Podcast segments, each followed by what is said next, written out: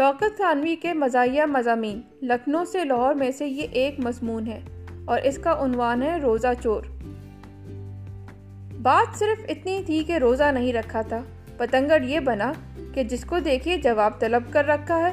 کمرے میں چھپے ہوئے ذرا سگریٹ پی رہے تھے کہ نجمہ آ موجود ہوئی ارے، یہ کیا دھولا بھائی؟ سگریٹ؟ روزہ نہیں رکھا آپ نے؟ کیوں طبیعت کیسی ہے؟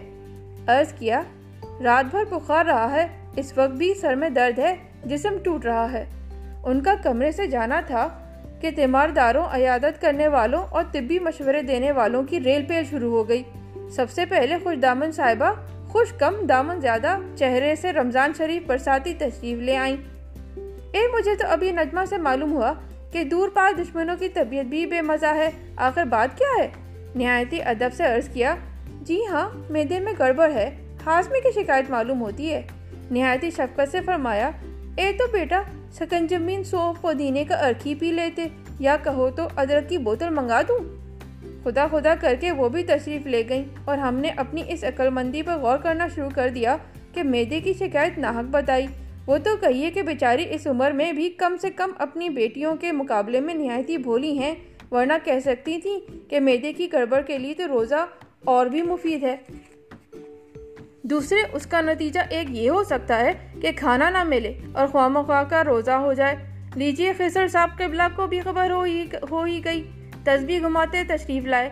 خیریت تو ہے، آخر واقعہ کیا ہے؟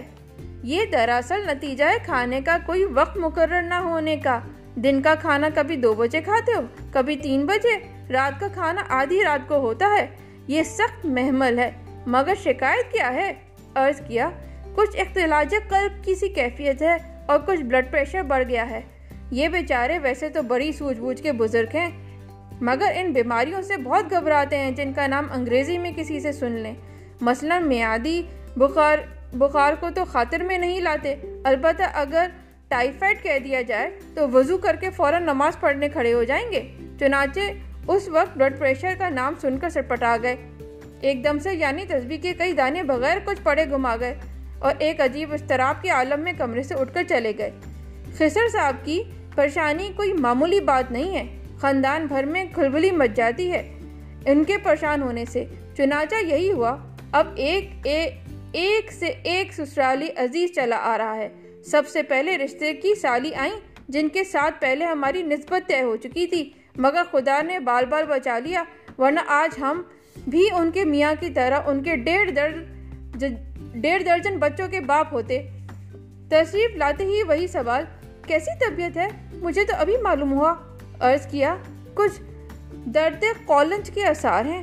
حیرت سے بولی، درد کولنج یہ کیا ہوتا ہے بھلا؟ عرض کیا، یہ ایک قسم کا درد ہوتا ہے جو بائیں کٹپٹی سے اٹھ کر دہانے پیر کے گھٹنے تک جاتا ہے اور پھر انسان ذرا مر جاتا ہے۔ آنکھیں نکال کر بولی اوے اللہ نہ کرے۔ گھبرانے کی کوئی بات نہیں، انشاءاللہ ٹھیک ہو جائیں گے۔ میں خالد کے ابا سے کوئی دوا پوچھ کر لکھ بھیجوں گی۔ خالد کے ابا یعنی ان کے شوہر جو مویشیوں کے نہایتی مشہور ڈاکٹر ہیں اور مقامی گھوڑا اسپتال کے آج کل انچارج ہیں۔ اور گھوڑے ان کے بے حد معتقد ہیں۔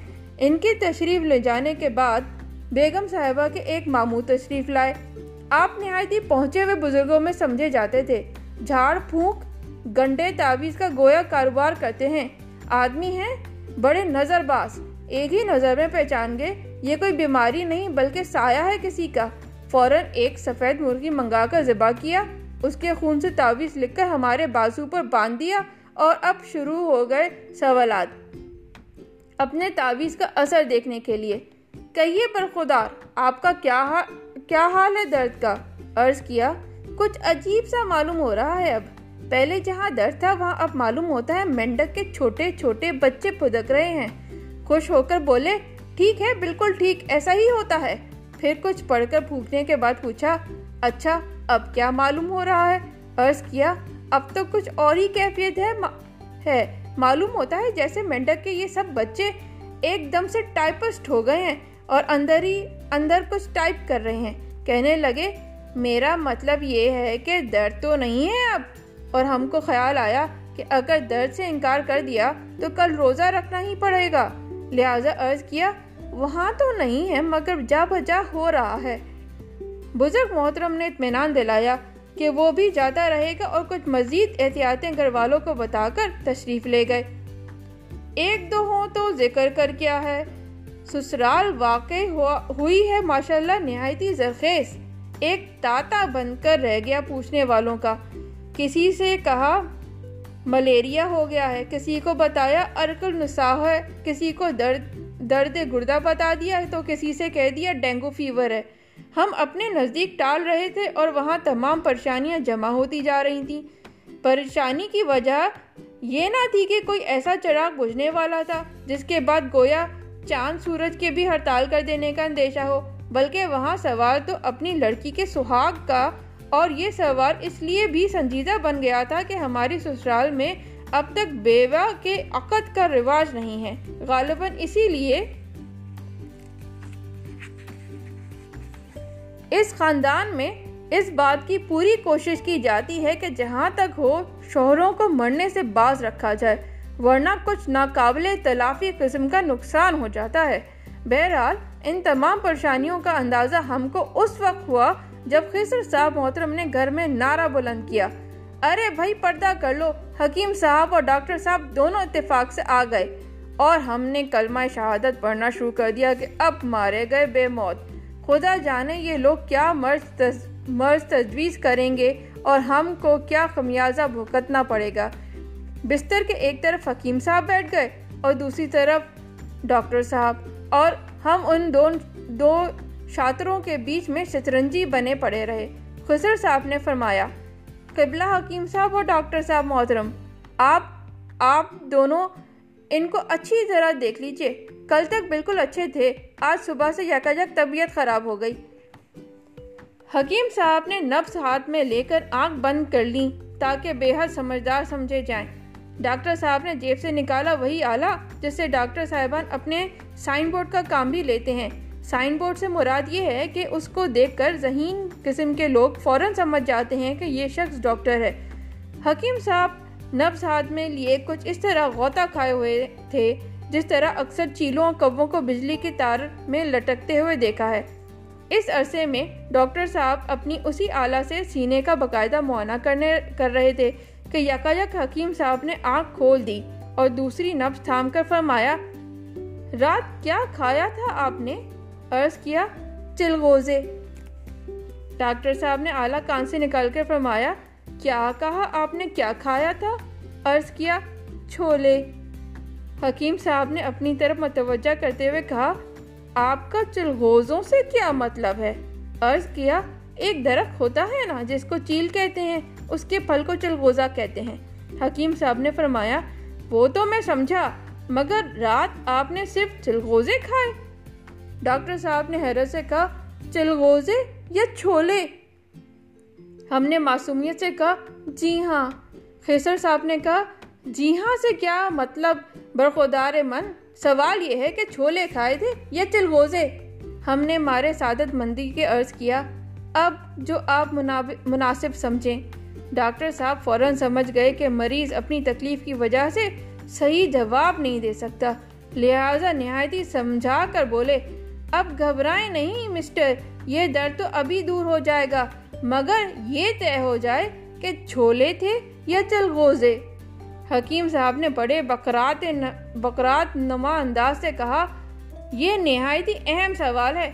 چلغوزوں کا فیل دوسرا ہے، چھولوں کا قطعین دوسرا۔ اگر یہ چھولے کا فساد ہے تو اس کا مطلب یہ ہوا کہ میدے پر بار پڑ رہا ہے۔ اور اگر چلغوزے کا سبب ہے تو گویا ان کے اصاب میں حدت پڑ گئی ہے۔ ڈاکٹر صاحب نے فرمایا، میرا خیال ہے یہ ان کے پیٹ میں پھوڑا ہے۔ ذرا اس طرف دیکھیے حکیم صاحب، جگر کے نیچے۔ حکیم صاحب نے پیٹ پر ہاتھ رکھ کر آٹا گونتے ہوئے کہا، مجھ کو آپ کی رائے سے اتفاق نہیں ہے۔ یہ سختی دراصل ورم کی ہے، ان کی آنتوں میں ورم ہے۔ ڈاکٹر صاحب نے کہا، میں مانتا ہوں کہ ورم ہے۔ مگر اس ورم میں مواد پڑ گیا ہے۔ اب حکیم صاحب کا بھی اخلاقی فرض تھا کہ وہ بھی ڈاکٹر صاحب کی تائید کرتے۔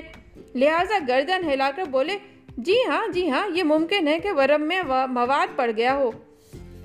ڈاکٹر صاحب نے فاتحانہ تبسم سے فرمایا، اسی کو ہمارے یہاں پھوڑا کہتے ہیں۔ بہرحال، میری رائے یہ ہے کہ اس تمام تبادلے خیال سے پہلے ان کو ایک انجیکشن تو دے ہی دوں، تاکہ پھوڑے میں مواد زہریلا نہ ہونے پائے۔ حکیم صاحب نے سوچا کہ ان کی بلا سے بڑی فراق دلی سے بولے، کیا مذائقہ ہے؟ اب بتائیے کہ ہم کیا کرتے؟ امادہ قتل من آشق ستمگر۔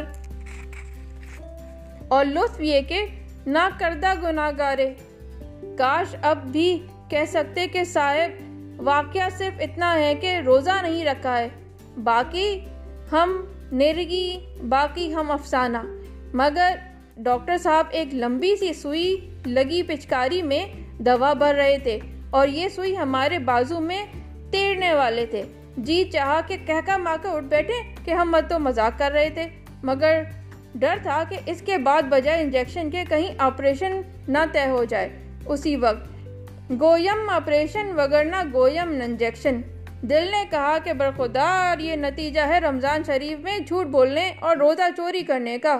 اب بھگ تو خود کردہ را علاج نیست۔ اور واقعی بکتنا پڑا۔ ڈاکٹر صاحب نے آؤ دیکھا نہ تاؤ۔ بازو پر ایک پھریری پھیر کر خپ سے وہ سوئی کچھ اس طرح تیرا دی کہ ہم بس ایک شش کر کے رہ گئے۔ حکیم صاحب نے فارسی میں اور ڈاکٹر صاحب نے انگریزی میں نسخے لکھے۔ حالانکہ پاکستان کی قومی زبان اردو طے پا چکی ہے۔ دونوں نے مل کر پرہیز عزیز کیا۔ ڈاکٹر صاحب نے فرمایا ان کو صرف آشے جو اور دودھ میں ملا کر سوڈا دیجیے حکیم صاحب نے فرمایا، معاف کیجیے گا ڈاکٹر صاحب، میرے خیال میں آشے جو اور دودھ دودھ سوڈا دونوں ورم میں اضافہ کا سبب ہوں گے۔ ان کو صرف ارک بادیان اور وہ بھی نیم گرم کر کے دینا چاہیے۔ ڈاکٹر صاحب نے فرمایا، خیر، وہی صحیح، میرا مطلب تو یہ ہے کہ غذا بالکل نہ ہو۔ حکیم صاحب کو پانچ کا اور ڈاکٹر صاحب کو دس کا نوٹ ملا۔ ان دونوں نے خسر صاحب کو بے حد اطمینان دلایا کہ کوئی فکر کی بات نہیں ہے۔ البتہ مریض کا ذرا نقل و حرکت سے روکا جائے۔ ٹریجڈی اب یہاں سے شروع ہوتی ہے کہ ان معالجوں کے جانے کے بعد گھر میں تو شروع ہو گئی وہ چہل پہل جو رمضان شریف میں افطار کے وقت آنے کے موقع پر ہوا کرتی ہے کہ کہیں تو فالسے نچوڑے جا رہے ہیں شربت کے لیے، کہیں دہی بھلے پلیٹوں میں سجائے جا رہے ہیں۔ انواع اقسام کے پکوانوں کی خوشبو انجیکشن کی سوئی سے بھی زیادہ ہمارے لیے تکلیف دہ بن گئی، مگر مجبور تھے کیا کرتے نہایت ہی سخت پہرا۔ ذرا سے جنبش کا ارادہ کیا اور سب دوڑے سہرا سہارا دینے۔ کیلے کے کچالو، پھلکیاں اور پکوڑے سبھی کچھ تو تھا، مگر ہم سے کیا؟ روزہ، روزے داروں کے لیے تو امید تھی کہ اذان ہوتے ہی افطار کر لیں گے، مگر ہم نے تو وہ روزہ رکھا تھا جس کی افطار کا کوئی تعین ہی نہ تھا۔ خدا خدا کر کے اذان ہوئی۔ سب بھرا مار کے دوسرے کمرے میں افطاری پر جا ٹوٹے۔ صرف شریک حیات کی افطاری اسی کمرے میں آ گئی۔ مگر ان کو بھی افطار کے بعد نماز تو پڑھنا ہی تھی۔ پھر یہ کہ ہم کو بھی دیکھا کہ کچھ سو گئے ہیں، لہٰذا چپکے سے اٹھی نماز پڑھنے۔ مگر اب جو واپس آ کے حال پوچھتی ہیں تو ہم چپ۔ اور چپ نہ رہتے تو کرتے کیا؟ ایک مسلم گلاب جامن منہ میں تھی تاکہ دہی بڑوں سے جو مرچیں لگی تھیں وہ دب جائیں۔ نتیجہ یہ کہ وہاں لب پہ لاکھ لاکھ سخن استراب میں، یہاں ایک خامشی میرے سب کے جواب میں